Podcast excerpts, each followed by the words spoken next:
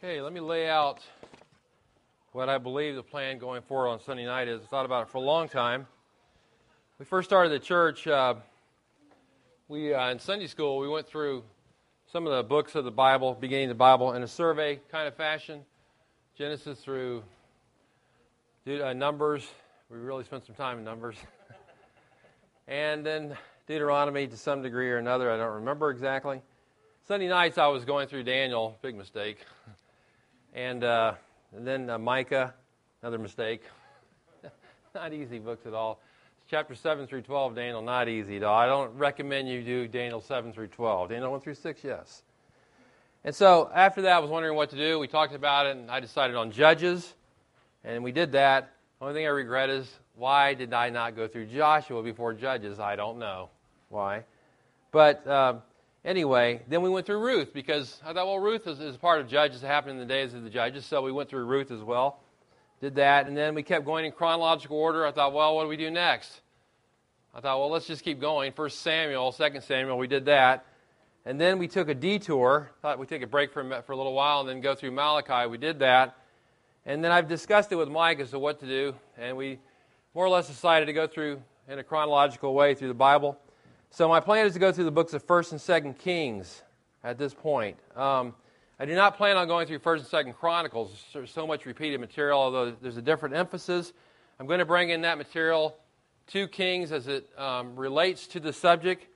At times, we're going to be consulting Chronicles, especially Second Chronicles, because that's where really uh, a lot of the material is. Sometimes you have a, a story of a given king and kings, and then it's not finished, you know, and then you read that this guy was a great king, and then all of a sudden God killed him. And you're like, what happened?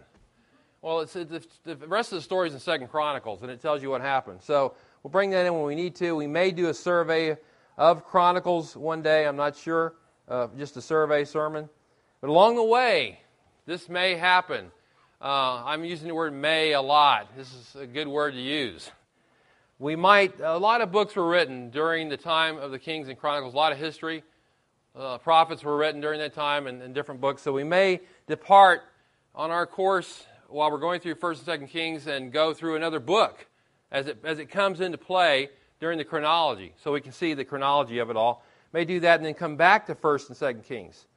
So those are all possibilities. Now, as for Psalm 119, what's going on with that? Well, it was never my intention from the beginning to go straight through Psalm 119. That wasn't my plan, at least. But my plan was to go through one little eight verse section, there's 22 of them, every once in a while. Because that way we can have, it can remind us of the importance of the Word of God. So every great once in a while, we will go back to Psalm 119 just as a reminder. Now tonight I want to do something I never I don't normally do. I don't even like doing this. I wrestled most of the week trying to figure out whether I was going to do this thing or not. And it kind of came together at the end, and then I still, to this moment, am questioning this whole thing. but this is what happens when you do this business. We're going to spend our time tonight on an overview of 1st and 2nd Kings. An overview. That way we'll get a, a big picture of what's going on in this whole, whole uh, realm of 1st and 2nd Kings. We'll be able to see the, the whole before we look at the parts. And I think that's, that's good in many ways. We'll be able to see the big overall context. So I think it's a good thing overall. We'll see what happens with it tonight. Well, anyway, like, like Samuel, like the books of 1st and 2nd Samuel, 1st and 2nd Kings were originally one book. They weren't 1st and 2nd Kings. It was just Kings. That's how it was. Everybody saw it that way. But then the Septuagint, which was written, the, the Greek translation of the Old Testament, was written in 2nd, 3rd centuries BC. They divided the books up into 1st and 2nd Kings, probably for convenience sake to make it, because it was long, and so because of their length, they decided for convenience sake to divide it up. But when you look at 1st and 2nd Kings, don't look at it as separate books. Look at it as together, one story, because it truly is one story. 2nd Kings simply continues the story begun under fir- uh, with 1st Kings. Now, who, who wrote 1st and 2nd Kings? Nobody knows. There's been some guesses as to it, as to who wrote it. Some, uh, many thought in the past it was Jeremiah. Jeremiah had seen, uh, had lived in a time where he could possibly have written it. Some people think Ezra wrote it, some people, Ezekiel, nobody knows. In all probability, the guy that wrote it was, and there's a debate about did different authors write it or one, and I believe the answer is one person wrote this. In all probability, it was written in the Babylonian exile to a guy who lived during that time period in the middle of the 6th century. And he has the vantage point of looking back. This is middle of 6th century BC. Um, he can look back over the history of Israel and uh, see, and he records for us what happened during, those, during that time period. Uh, the books together, First and Second uh, uh Kings, they cover uh, the time period from the reign of Solomon all the way to the Babylonian captivity. Solomon's reign to Babylonian captivity. That's over 400 years. Now, that's a long time. How would you like to record 400 years of history? What would you say? I mean, how would you even do it? It's not an easy task. Now, there are several, the author of the First and Second Kings uses several sources to help him write these books. The sources are mentioned in the First and Second Kings. For example, look with me, if you will, and tonight we'll look at several verses. Look at 1 Kings chapter 11, verse 41. And you're going to see one of the sources he used to write this book, write these books, rather. Uh, I may refer to it as a book since it's a single, it's a single book in my mind. 1 Kings 11.41, the writer says something like, have you ever read this in your Bible, things like this, and you wonder what it was? Now, the rest of the Acts of Solomon and whatever he did, his wisdom, are they not written in the book of the Acts of Solomon? What's the book of the Acts of Solomon? That's not a book in the Bible anywhere. Um, look at uh, 1 Kings chapter 14, verse 19. 1 Kings 14, 19. Now, the rest of the acts of Jeroboam, how he made war, how he reigned, behold, they are written in the book of the Chronicles of the Kings of Israel. Um, there, is, there is the book of the Chronicles of the Kings of Israel. There's also other chronicles that were written that are historical sources. Look at 1 Kings chapter 14, verse 29. The rest of the acts of Rehoboam and all that he did are they not written in the book of the Chronicles of the Kings of Judah? So you have these, these are historical sources actually mentioned in these books. They're historical sources, true sources, used by the author of 1st and 2nd Kings. Now the question is, how does that affect inspiration? How does it affect inspiration? It doesn't. Not at all. Because the Bible says in 2 Timothy 3.16, all scripture is God breathed. It's given by the inspiration of God. That's it. That's the answer. And so we know God inspired His Word as foundational truth. But understand that inspiration doesn't happen in a vacuum. It Doesn't just happen in a vacuum. God spoke through men, and men wrote down the word. We talk about dual authorship. We've mentioned that here before. We mean by that that God is the ultimate author of Scripture, and then He used men to pen down His word. They're also authors of Scripture. 2 Peter 1.21. Holy men of God spoke, right? Holy men of God spoke. The prophets of old spoke as they were moved by the Holy Spirit. That's how it happened. Holy men of God spoke as they were moved by the Holy Spirit. Inspiration. God inspired His word men wrote it down. That's what, that's what happened. But that does not mean that God can't use historical sources as a part of the process of inspiration. And if you read through the Old Testament, you're going to see that he sure did do that at times. He did that. Now, the author of 1st and 2nd Kings had no issue with the sources. He used them to his purposes. That's all within the realm of how God brought about the, these books of 1st and 2nd Kings. So, under the superintendence of God, the author accessed these books Somehow he had access to them, and he used these books as sources like Acts of Solomon. Now, the question arises does that mean the Acts of Solomon's inspired? No, it does not. The Acts of Solomon is not inspired. It's just it's, it's historical document. It's true. Whatever the Lord includes in His Word is inspired. If He took a piece of Acts of Solomon and put it in His Word. That's, that is an inspired Word of God the way He did it. If He chooses to do this, it's His business. This, you know, think about this for a minute. Inspiration is somewhat of a mystery. I think any of us can really, uh, like, the, like the Trinity, or things of that nature, we can't really fully understand how this worked. But God did this. And keep in mind, we're talking about over 400 years of history. And so these, these kind of things were used. The guy in, in the Babylonian exile that wrote this was brought into the, by the providence of God into possession of these documents, however, he came about them and used them. Uh, look, look at Luke chapter 1 for another example, similar, uh, an example of this kind of thing. Luke 1, verses 1 to 4. It's not so unusual. Luke 1, 1 to 4.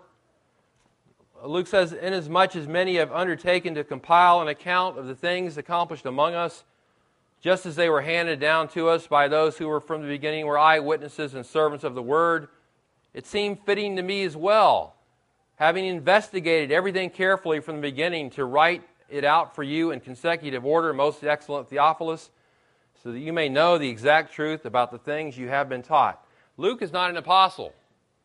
He dealt with apostles. He got information from apostles, things handed down from the eyewitnesses. The eyewitnesses were the apostles. He investigates carefully everything. It seemed good to him also to, to write an account out, he says. But with all this, that's the human writer's personality and, and the way he's being he's seeing things. But God used him to write the word. God inspired the word. Luke wrote it down. He investigated everything carefully. So, is the Lord confined to one way of inspiration? Exactly. No, he can do this how he wants to. He inspired his word. Understand that. It's his business. But how he does it is uh, it may change and vary a little bit from time to time. Uh, for example, using historical sources. Let me ask you a question. Have you ever been on a jury?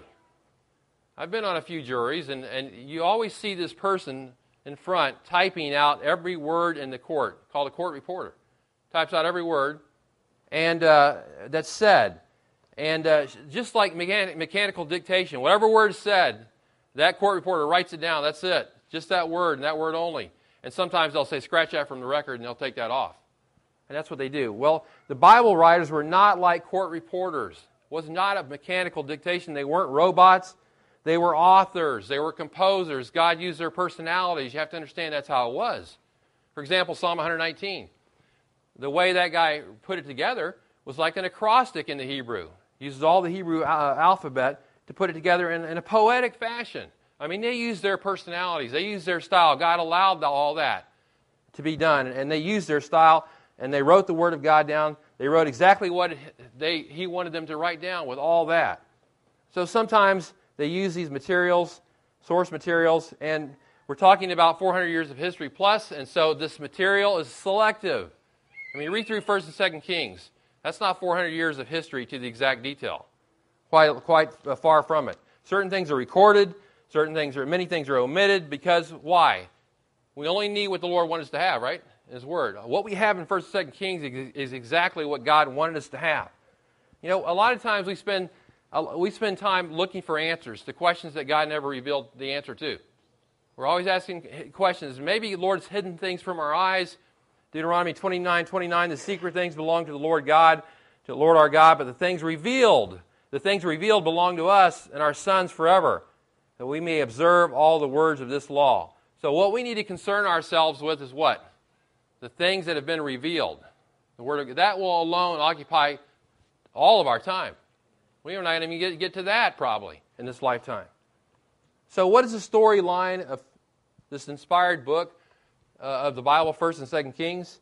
Is it just a bunch of? You ever read through? How many people here? I hate to even ask this question.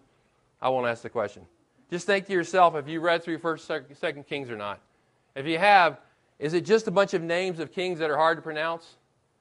And some history thrown in for good measure just to keep you confused and bored? Is that what you see out of First and Second Kings? Oh boy, my Bible reading today says I got to read First Kings one to three, and or, and you read that and you and, or thirteen to sixteen, you read that and you say to yourself, I don't know what's going on here. Much of history, I'm kind of bored by the whole thing. Do you have to be a, a history teacher like Mike Liptak to appreciate these books? Is that what it is? Well, you know, every book in the Bible has some kind of a rhyme or reason to it. There's a reason it was written. Whatever the Lord's inspired was for a purpose. The problem we have is we're not disciplined enough to find out what the purpose is by studying it. We don't do that. See, we don't. The fact of the matter is, I'm convinced a lot of believers don't even really read the Bible seriously. I think they read it to some degree, but very little and so, what is the message? What is the purpose for 1st and 2nd Kings? What's the message of 1st and 2nd Kings? Well, I think these books are about this. They're about the continued rise and fall of Israel as a nation. I said the continued rise and fall of Israel as a nation. Rise of Israel began under David. It continues to climb under Solomon, but it also begins to fall under Solomon. Rise and fall of the, of the uh, Israeli uh, kingdom. First and Second Kings show how and why Israel fell. It'll show us how they fell. It'll show us why they fell. And we can learn from all this as we look at this and the total disaster they made of everything.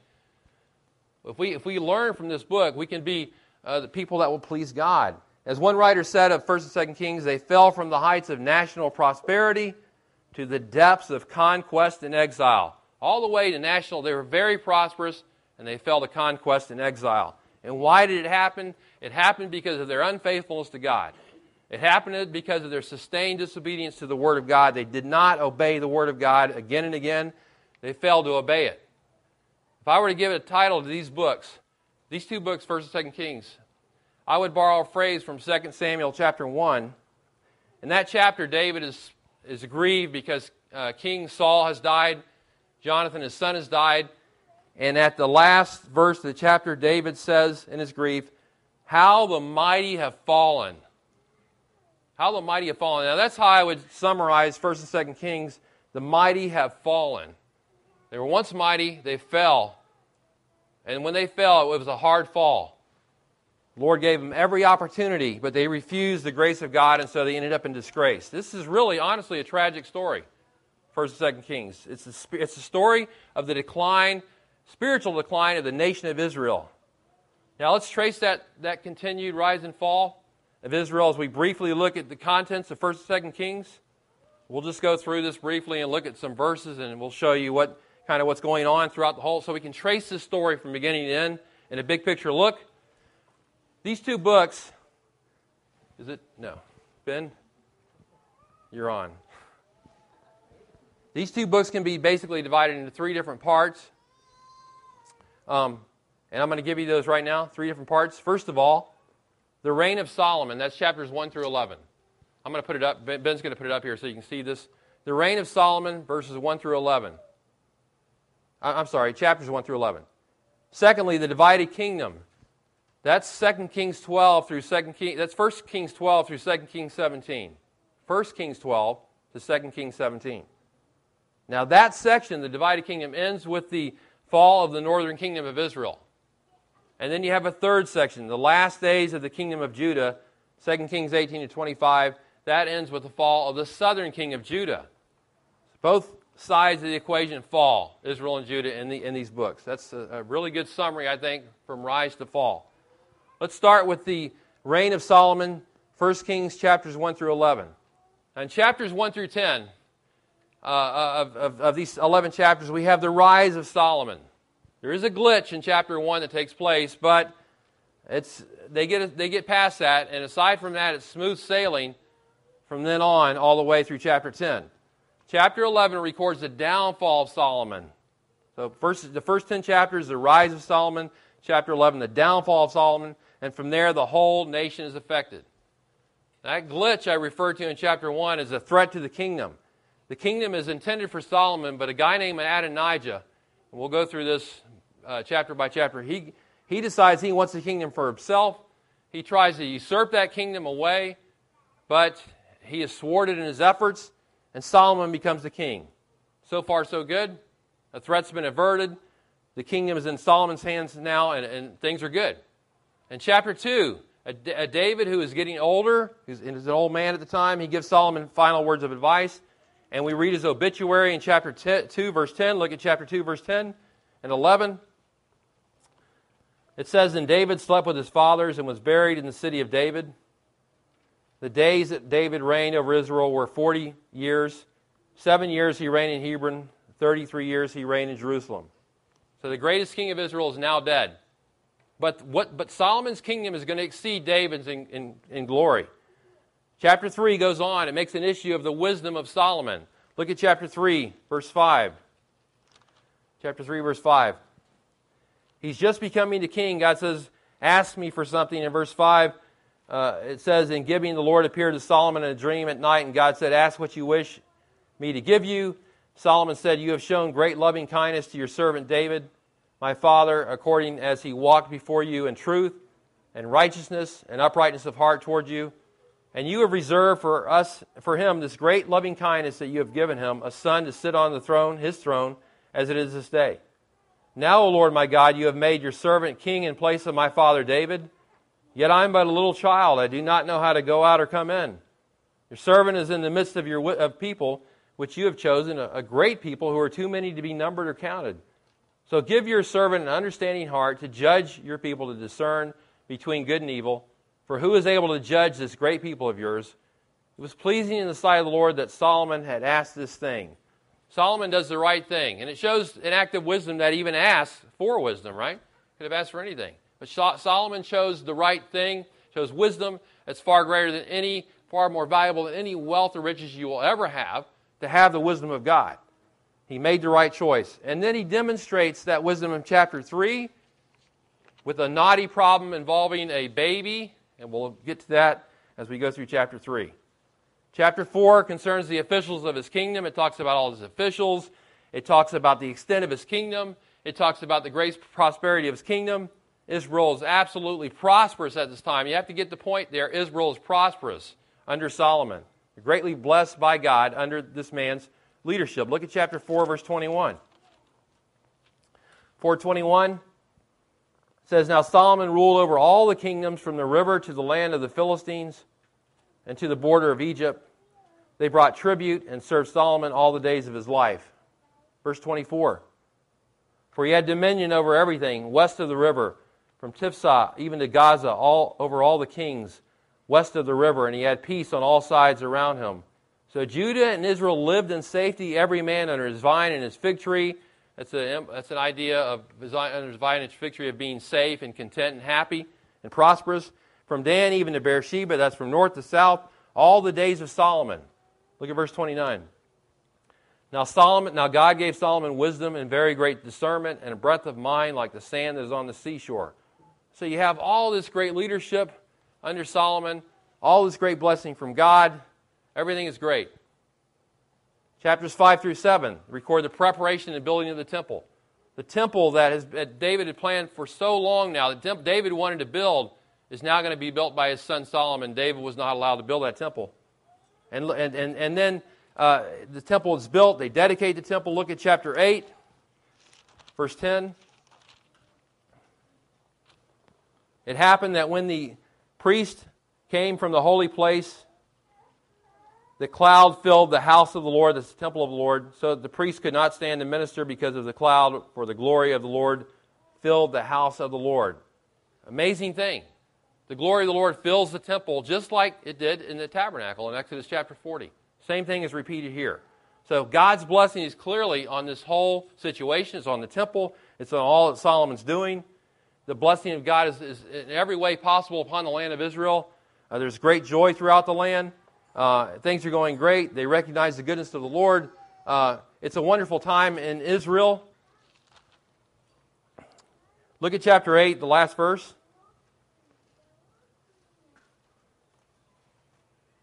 On the eighth day, they're having a time of feasting. He sent the people away, and they blessed the king. Then they went to their tents joyful and glad of heart for all the goodness that the Lord had shown to David and his servant and to Israel, his people. Everything is going great. Life is good. They're prosperous. What could possibly go wrong with this whole situation? Chapter 9, the Lord appears to Solomon a second time. In this chapter, the Lord places a condition upon the leadership of Solomon. This is interesting. Look at chapter 9, verse 4. Everything's going great so far. 9 4, the Lord says, As for you, Solomon, if you will walk before me, as your father David walked in integrity of heart and uprightness, doing according to all that I have commanded you, and will keep my statutes and my ordinances, then I will, I will establish the throne of your kingdom over Israel forever, just as I promised to your father David, saying, You shall not lack a man on the throne of Israel. But if you or your sons turn indeed turn away from following me, and do not keep my commandments and my statutes, which I have set before you, and go and serve other gods and worship them. Then I will cut off Israel from the land which I have given them, and the house which I have consecrated for my name I will cast out of my sight, so Israel will become a proverb and a byword among all peoples. And this house will become a heap of ruins. Everyone who passes by will be astonished and hiss and say, Why has the Lord done thus to this land and to this house, this temple? And they will say, Because they forsook the Lord their God, who brought their fathers out of the land of Egypt, and adopted other gods and worshiped them and served them. Therefore, the Lord has brought all this adversity on them. It's a clear warning here to Solomon of idolatry. He says, Whatever you do, Solomon, don't get involved in idolatry, or God's, you're going to be judged severely. Question Do you think Solomon's going to heed that warning? You ever been warned by the scripture about something? And then you later on fell? that same warning, you succumb to the whatever it was. Here Solomon faces a, a, a warning from God. Chapter 10, we have a visit from the Queen of Sheba. Nice to have her come and visit. And she comes to test Solomon with difficult questions. She's going to find out is this guy really as smart as everybody's saying he is? And she comes with hard questions to ask. She asks her questions. Look at her response in verse 8 after she has all her questions answered. She says this How blessed are your men, and how blessed are these your servants who stand before you continually and hear your wisdom. Blessed be the Lord your God who delighted in you to set you on the throne of Israel, because the Lord loved Israel forever, therefore he made you king to do justice and righteousness. And so you can see she is she's obviously blown away. She's blown away, quite frankly, in this chapter by the wisdom of Solomon. And again, this chapter continues as you go on to emphasize his wealth and his wisdom and greatness and prosperity. Things are great. Again, the kingdom is flourishing. Things are prosperous. And if we continue that way throughout the 1st and 2nd Kings, there'd be a different ending. If that's how it continued. But unfortunately, we must turn the page and read the next chapter. And that's where our balloon is going to be burst. Look at chapter 11, verse 4. For when Solomon was old, his wives turned his heart away after other gods, and his heart was not wholly devoted to the Lord his God as the heart of David his father had been. This is the first negative thing said about Solomon in all these chapters. And as a result, the judgment of God is sure, it's swift, it's definite. Look at verse 11. So the Lord said to Solomon, Because you have done this and have not kept my covenant and my statutes which I have commanded you, I will surely tear the kingdom from you and will give it to your servant. Wow. What a turn of events. From how this thing started was so great. It started so great and so wonderful. And now it's falling, he's going to be torn apart. The kingdom's going to be torn from him. Now, if you haven't read this chapter before, you're probably surprised and shocked to see this. So that's the reign of Solomon, the first 11 chapters. Poor, a great beginning, poor finish. Secondly, the second main section of 1st and 2nd Kings, the divided kingdom. 1st Kings, keep this in your head, is a, 1 Kings 12 is the key chapter in 1st and 2nd Kings. 1 Kings 12 is a key chapter. It's where the kingdom of Israel divides in two. There's going to be a kingdom in the north, usually called Israel, and a kingdom in the south, usually called referred to as Judah, although it's called different names throughout the Old Testament. By the way, the kingdom was united throughout its first three kings, right? Saul, David, and uh, Solomon to begin with? Well, Solomon, period. It's going to be divided now after Solomon's reign. You know, if you had a, if you could see this on TV, you'd have to have a split screen, right? So you could see what was going on with the, I think, 20 kings of Israel on one side of the screen, and at the same time, what's going on with the 20 kings of Judah on the other side of the screen. That would be helpful to see. The section, this section is where people get confused reading the Bible. Have you ever been confused reading the Bible in 1st and 2nd Kings when you get to the divided kingdom? And you see all these, you're reading about one king in Israel, and then it switches, and you're reading about a king reigning simultaneously in Judah, and then it moves back to the, another king in Israel, and then it goes back to a king in Judah, and back and forth like that. And after a while, you're reading, and you're kind of sleepy, and you're saying to yourself, wait a minute, who's, what king am I reading about? I can't remember. And then you trace it back, you know, you go back and, wait, where's this guy? And, and you find his, name, oh, yeah, that's who the guy was. And you pick it up again. Um, you know, and, and then you get all the names of the kings jumble up in your head, right? And you go and you go to sleep having nightmares, right? About guys like uh, you know Rehoboam and Jeroboam, and Omri and Zimri, and Pekahiah and and uh, all these other guys, Pekahiah and Jeconiah, and and uh, it just goes on. Jehoiakim and Jehoiachin. It's like, why'd you have to throw that little? Seriously, Jehoiakim and Jehoiachin? How close is that? You wake up with a cold sweat after your nightmare, right? Whose fault is all that? You can blame it on Solomon, right? Blame it on Solomon. You can thank him as David complicated our, unnecessarily our Bible reading with all his wives. Solomon unnecessarily complicates our Bible reading with all these, this divided kingdom business. It's his fault. He started it, okay? You can blame him. It, you know, you ever gotten lost in this split split section, uh, split screen section like that? I mean, it's confusing, right? Sometimes you got to stick with it. But isn't that what sin does? It can complicates matters. Never, it's never sin. Never makes things easier. It always further complicates them to the point that sometimes you have no idea that down the road that thing was going to happen. And you're, it's all complicated, and, and you talk to people who are in a mess in their lives and it gets complicated and you can't figure it and we get complicated in the mess in our lives right that's what sin does and this goes all the way to 2 kings chapter 17 this, the split kingdom this divided kingdom fortunately for us while all this confusion is taking place two prophets appear on the scene two really good guys elijah and elisha and they're a welcome relief right to the wicked kings we keep encountering and you're going to find these guys elijah and elisha in 1 Kings 17 through 2 Kings 13. 1 Kings 17 through 2 Kings 13. Elijah is the prophet who stands up against the wicked king Ahab. He's the guy who prays for rain, uh, for it to stop raining as a judgment on Israel. And then three years later, he prays that it will rain, and it does, and those things happen. He also stands up against the false prophets of Baal. He's very bold, this guy Elijah. But the same Elijah who stood up against uh, king, the wicked King Ahab runs when his wife, even more wicked Queen Jezebel, threatens his life. And that proves that even the greatest of prophets are subject to the temptations of the flesh, like we are, right? It Doesn't matter who you are, we all have to deal with this. We can experience spiritual defi- uh, victory today and then spiritual defeat tomorrow, which is why Jesus said, Watch and pray, right? I always have to look to the Lord. But that episode aside, uh, Elijah stands strong against evil, against, and proclaims judgment on the wicked king Ahab, against his family, and, and, and then eventually he's taken to heaven without dying. Look at 2 Kings chapter 2. 2 Kings chapter 2, verse 11. Verse, uh, 11. 2 Kings 2.11.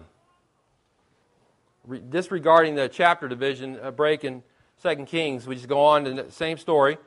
2 Kings 2.11, as they were going along, Elijah and Elijah were going along talking, behold, there appeared a chariot of fire and horses of fire, which separated the two of them. And Elijah went up by a whirlwind to heaven. Elijah goes straight to heaven. Uh, just an amazing thing. And one thing we learn here about this is people that are used of God don't hang around forever. You're not going to have your, your, your favorite preacher forever or your favorite spiritual leader you look to forever. He's not going to be around forever. People die, people pass off the scene. In this case, he went straight to heaven, very unusual. Everybody passes off the scene. One thing you learn about this is God works through people, right?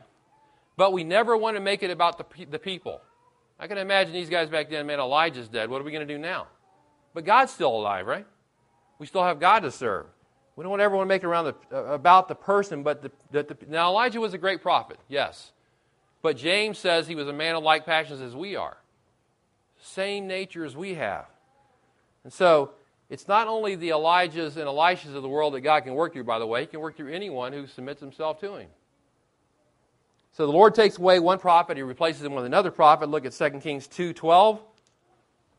Elisha saw Elijah going up, and he cried out, My father, my father, the chariots of Israel and its horsemen, and he saw Elijah no more.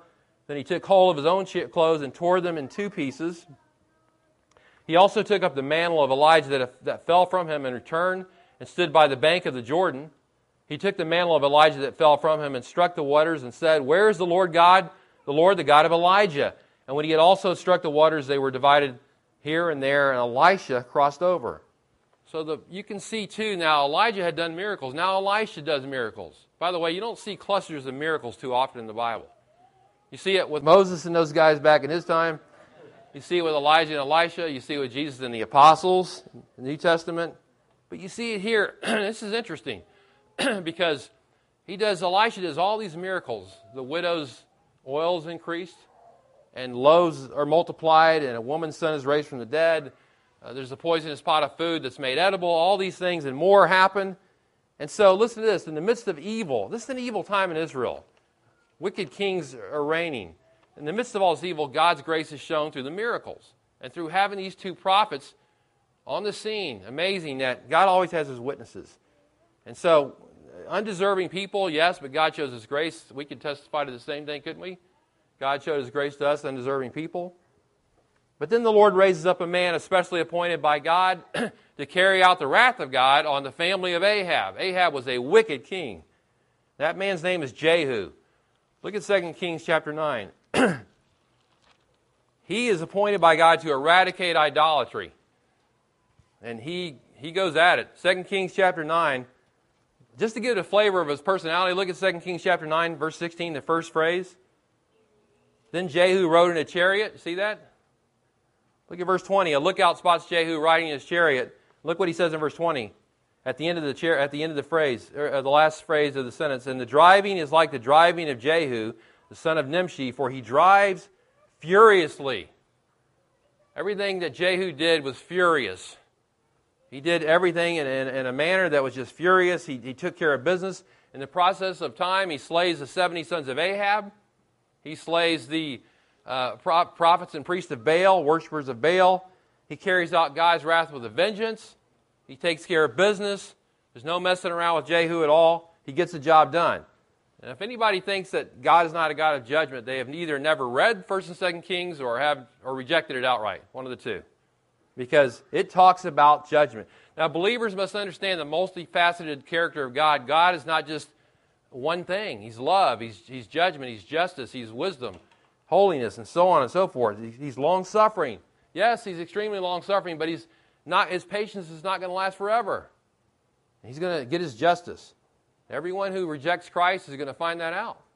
Everyone who rejects Christ is, is playing with fire, by the way, and they're going to end up in eternal fire, sadly, but if they don't repent. But God is gracious also, and He'll forgive all who come to Him. But having noted that Jehu was obedient to carry out the Lord's wrath, he is not a perfect man. Look at chapter 10. I mean, Jehu is wiping out Baal worship left and right. But look at chapter 10, verse 29. Look at verse 28. Thus Jehu eradicated Baal out of Israel. What a statement. Guy did the job. But verse 29. However, as for the sins of Jeroboam, the sons of Nebat, which he made Israel sin, from these Jehu did not depart. Even the golden calves that were at Bethel and that were at Dan, the Lord said to Jehu, Because you have done well in executing what is right in my eyes, and have done to the house of Ahab according to all that was in my heart, your sons of the fourth generation shall sit on the throne of Israel. Wow. He, he did the will of God.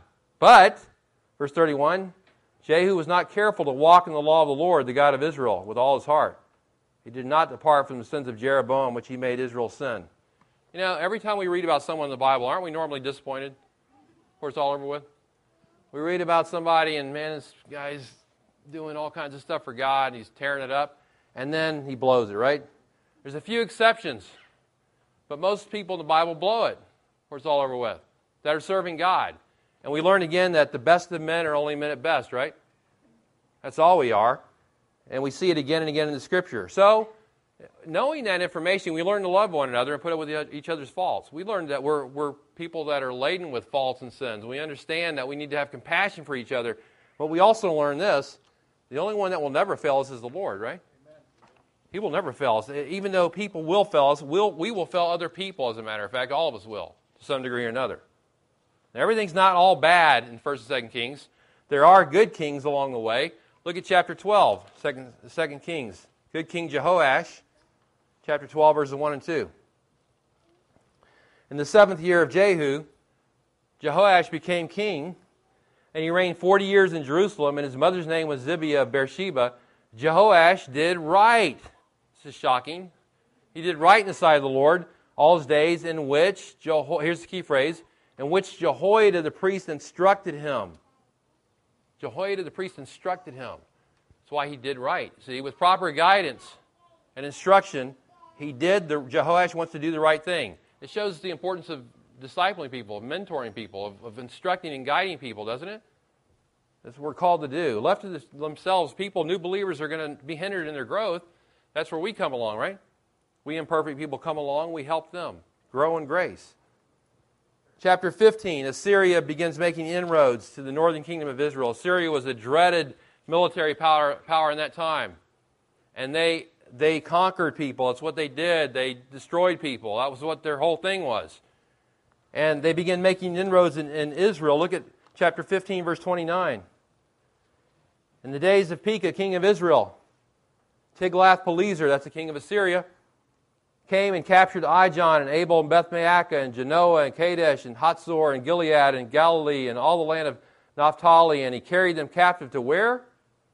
To Assyria, right? He takes he starts taking Israel, northern kingdom, away to another land, Assyria. That's because of their continued resistance to God. the Lord begins his judgment upon the northern kingdom of Israel. And look at chapter 17.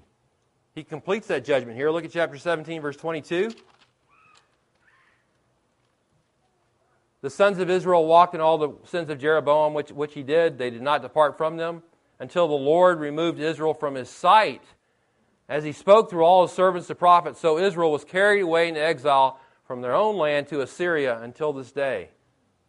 That's the divided kingdom, and it ends that section with Assyria capturing the northern kingdom of Israel. And then look at the last and third division of 1st and 2nd Kings, the last days of the kingdom of Judah, chapters 18 and 25. Go into chapter 18, you have a, it starts good. Chapter 18 through 20 talk about good King Hezekiah. A good man. Look at chapter 18, verse 5. Hezekiah trusted in the Lord, the God of Israel, so that after him there was none like him among all the kings of Judah, nor among those who were before him. For he clung to the Lord, he did not depart from following him.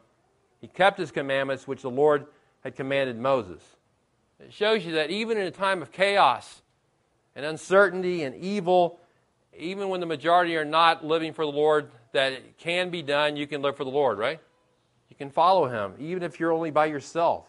And Hezekiah is doing this. He's facing the, the threat of the Assyrian army. They want to get him too. They want to get Judah as well. Hezekiah is king of Judah, southern kingdom. But the Lord delivers them from the arrogant Assyrians.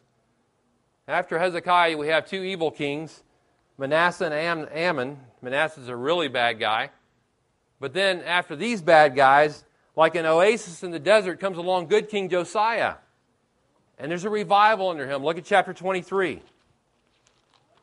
Chapter 23, verse 24. Look what Josiah did. Moreover, Josiah removed the, the mediums and the spiritists and the teraphim and the idols and all the abominations that were seen in the land of Judah and in Jerusalem, that he might confirm the words of the law which were written in the book that Hilkiah the priest found in the house of the Lord. Before him, there was no king like him who turned to the Lord with all his heart, with all his soul, and with all his might, according to all the law of Moses, nor did any like him arise after him. He, a great revival under Josiah. Now, I can't help think, now, America's not Israel, I'm not saying they are, but I can't help think about America when I read these kind of verses because America, as you know, if you, if, you, if you stay up with the scriptures at all, is now bent on a course of destruction and judgment from God with all the decisions they make constantly about a lot of things. But that does not mean we should not be praying for our nation. Maybe God will have mercy upon us and give us a revival turning back to Him. We never know. He's going to show us mercy. But finally, in chapters 24 and 25, the end draws near for Judah. Look at 24:10. At that time, the service of Nebuchadnezzar, king of Babylon. Here's Babylon now. We had Assyria getting the northern kingdom. Now Babylon goes up. They go to Jerusalem, and, and the city came under siege. You understand when they besieged the city, it took it take several years. Verse 11. Um, I'm sorry, they besieged it. Look at chapter 25, verse 8. Now, on the seventh day of the fifth month, which was in the nineteenth year of King Nebuchadnezzar, king of Babylon, Nebuzaradan, the captain of the guard, a servant of the king of Babylon, came to Jerusalem, and he burned the house of the Lord, the temple that uh, the glory of the Lord filled, the king's house, and all the houses of Jerusalem. Every great man, every great house he burned with fire. Somebody said that the book of Kings starts with the building of the temple and it ends with the burning of the temple. That's a sad story. All this temple David wanted, all this temple that Solomon took all kinds of preparation and time to build, dedicates it, it's gone now. This is a tragic story of a nation that turned its back upon God, even though they had all the opportunities in the world, prophets, good kings along the way to help them to come back to God, preach to them to come back to God. And yet, it, it, they, they fell. How the mighty have fallen. Now, we ask this question Does this mean the Lord's not sovereign? We look at this. Things got out of his control somehow? No, he's sovereign, but when he says, obey me, obey my will, he means it, right? He's not like the parent who threatens his child with punishment and then doesn't come through when his child disobeys. The Lord comes through when we disobey. And he doesn't make idle threats. But he's also gracious. He's not done with Israel. Look over in Romans chapter 11, verse 1. Romans 11, 1. He says in Romans 11:1, I say then, God has not rejected his people, has he? May it never be, for I too am an Israelite. Paul says, a descendant of Abraham of the tribe of Benjamin. God has not rejected his people whom he foreknew. And then he goes on to give an illustration about who? Somebody from Kings. Elijah, right? God hasn't rejected his people. Now, we've spent some time in uh, Psalm 119 recently, enough to understand certain truths about God and his word. We've seen at the beginning of the psalm that the man is blessed that walks in the counsel of, of God's word, that leads a, that lives in accordance with God's word. He leads he leads a blessed life. It says a life that is, you know, uh, one with deep seated joy, um, deep seated happiness, contentment, peace. That joy comes from walking with God according to His word. Now, that doesn't mean we're not going to have any problems or difficulties in life or suffering. We will, because we live in a sin cursed world. But nevertheless, you can have God given joy through all of this. The psalmist of Psalm 119 was a blessed man, wasn't he? We saw that in a couple of sections. He obeys the word of God. Uh, he prays that the Lord will establish his ways.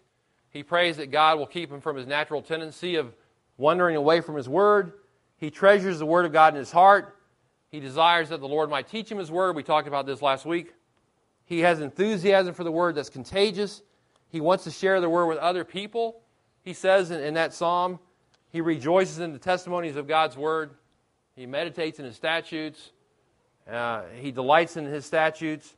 And he determines not to forget the word of God, right? Remember that from last week? All these things.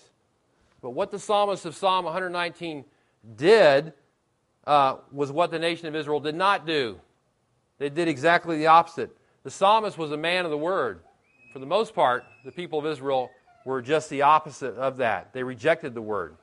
There's a great contrast between the people of 1st and 2nd Kings, with, with the ex- exception of a handful of individuals, and the person of Psalm 119, the man that kept the word.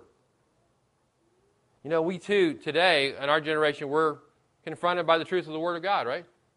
We, we, we come here every single, every week. I'm telling you, there's, we are, uh, God expects that a lot of, out of us, I believe, because we hear the Word constantly, right? And so the question is, how will we respond to that word? Israel failed.